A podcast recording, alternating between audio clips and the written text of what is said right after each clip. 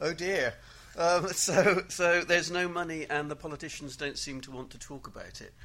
I'll, I'll say a bit about where the NHS seems to be at the moment, and then how that that scenario of no extra money may play out as we move towards the election into next year.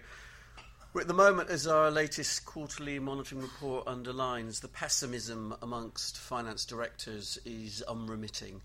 They're pessimistic about this year and then incredibly pessimistic about 2015. And I think, Chris, you mentioned um, the slight belief that um, there's a kind of psychological pessimism common to all finance directors, and we can take this with a pinch of salt. Well, I used to be a finance director in a previous life, and I'm not sure that's right. If you look at actually what happened last year, many NHS organisations moved quite quickly into deficit, both on the commissioning side, but particularly for hospitals. This isn't so much, I think, uh, uh, unreasoning pessimism, as for many organisations, really quite accurate quite accurate portrayal of where they are and where they're going. On the performance side, I think there's, there's no part of current NHS performance that looks absolutely terrible.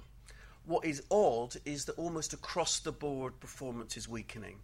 So on 18 weeks, the, the classic target on waiting times we finally ended the will it, won't it debate about whether or not the waiting lists will cross 3 million. They burst through 3 million and, and they're still rising.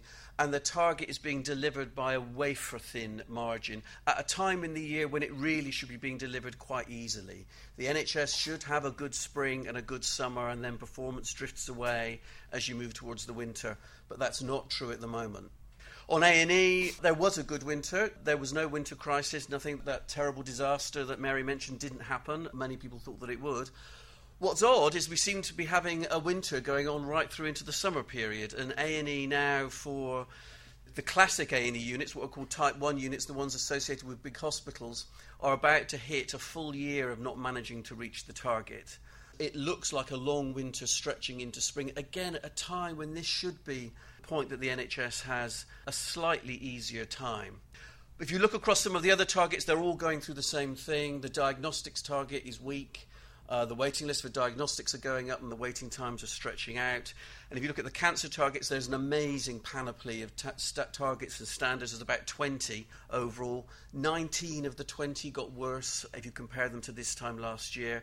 So there's a very, very common theme across performance of the NHS slowly going back into retreat, if not any one of them looking truly disastrous at the moment.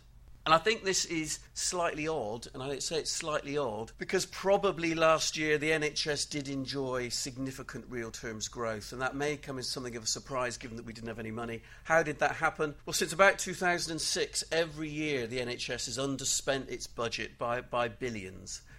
We don't know the final numbers for last year yet, but we do know that the hospital sector was in deficit. We do know that commissioners were very, very stressed in a previous report from the fund on productivity and, and, the way that productivity is developing, if the NHS did spend its budget last year, it will have run up around somewhere between 2 to 3% real terms growth. I think it's probably safe to say that that's the kind of figures it was dealing with. For the future, we're back to the 0.1% again. And I don't think many people from the NHS and the audience particularly felt last year was a day when the money started to flow again, although in fact that is exactly what happened. Some of that went on staff, which is great. It's the post Francis response, and we can see that the number of staff is going up. and that then leaves us with something of a, of a conundrum. How is it, if the money was spent and there are more staff, that performance seems to be in retreat? How can this be? It's not that waiting times were coming down, they were going up. I think some of that goes back to the, these problems around underlying demand. If you look at what the NHS managed to deliver last year, it raised the number of admissions to hospital for waiting list treatments for elective care, planned care, for about 3%. That's not shabby. That's pretty good. The problem was GP referrals rose by over 6%. And if you look at A&E at the moment, the growth in admissions through A&E, this isn't attendance, it's the people that actually get admitted to hospital, has gone up over 6%. The NHS is running quite fast at the moment. The problem is it's not running quite fast enough. Well, if there isn't more money to come out, how does this begin to play out? Well, I think there are a number, two kind of polar uh, opposites, two scenarios here. One is that we carry on as we're doing at the moment, which is that, that bit by bit the finances drift away. More and more hospitals go into deficits, more commissioners slip into deficit. Their attempts to try and keep some control of the money mean that the cracks continue to spread on performance, but probably without another winter crisis, there'll be no catastrophic fall off. But of course, there is one more winter to go through before we reach the next general election, and so that's a big gamble. The problem with that is, is that sooner or later, more organisations going into deficit means that I'm afraid for the representatives here from Her Majesty's Treasury, the bill will get presented back to the government. This is not the private sector. If NHS organ- organisations run into deficit, the bill does get paid. It just doesn't get paid straight away. Treasury have to pay off the deficit, and then the government has to decide: do we stop this? Do we stop it? Do we put the brakes on, as, as was done before in the past, and try and bring the finances back under control, or do you decide to allow the money to go up? Well, the money going up, of course, is what many of us in this audience think should happen. But what happens if it doesn't? How does that play out? Well, I think the real answer, if, if you don't put in the money, goes back to the NHS workforce. It's staff. This is a service industry. If you're not willing to put in extra money, you can make some savings through procurement. Fantastic. There was a very tough deal with the drugs industry. Great. This does bring money back in. But there isn't enough spent on these areas really to balance the books. You go back to the NHS workforce, it's the pay bill. If you give people pay rises, that means there can only be less NHS staff if you want to balance the books. This has happened before. If you look back to the 1990s, between 1990 and 99, despite real terms growth, the non medical workforce stayed roughly the same. And within that period, there were periods there, quite long periods, where the number of staff was significantly cut. Between 90 and 95, the number of qualified nurses dropped by about 10%. And that was the way the system tried to balance the books.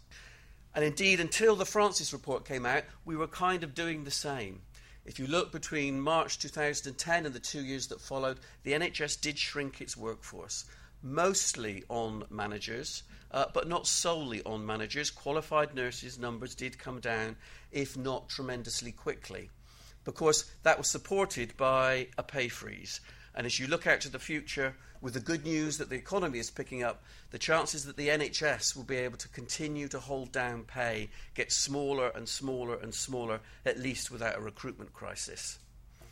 Shrinking the workforce isn't popular. One of the, you know, how many of us have seen politicians stand up and, and increasing the size of the workforce is a, it seems to be a goal in itself, reflecting the fact that most of us like our doctors and nurses. So there's one problem there is that you won't be able to afford it. The other one goes back to what we said about performance this year. It's already looking weak, and it's looking weak with quite significant growth in the workforce. How is it that the NHS will then try and maintain performance as the number of its staff begins to fall and the number of treatments, the number of admissions it can handle going through hospital begins to shrink as well? That's where I think the big political question will come out again. There is an issue here about timing, whether or not this hits before the general election or after. Um, it may be that sometime post May next year we find out that this was the year that the, bu- the budget was balanced, was, was broken rather, and that the political decisions come after the election. That might surprise the electorate if there's not been much of a debate beforehand. I think for the fund, where we stand, I think is pretty clear is that there are still efficiencies out there to be made. I think Andy Burnham, I think Jeremy Hunt's view that, that some of the opportunities around new technology, some of the opportunities around integrated care are absolutely there. The problem is, to unlock them, you need two things you need time and you need money. And the NHS is desperately short of both at the moment. You can't move to new systems of care immediately and they don't generate savings immediately. And often you need to do some double running as you develop the new service. You have to keep the old service running. As we can see from the way the money plays out, the NHS can't do that, and most certainly social care can't do it either. That, from our side, would still argue for, for something that looks like a transformation fund, something that deals both with some of the pressures on budgets that they are, but more fundamentally and separately, that tries to provide the NHS and social care that headroom that they need to develop new services.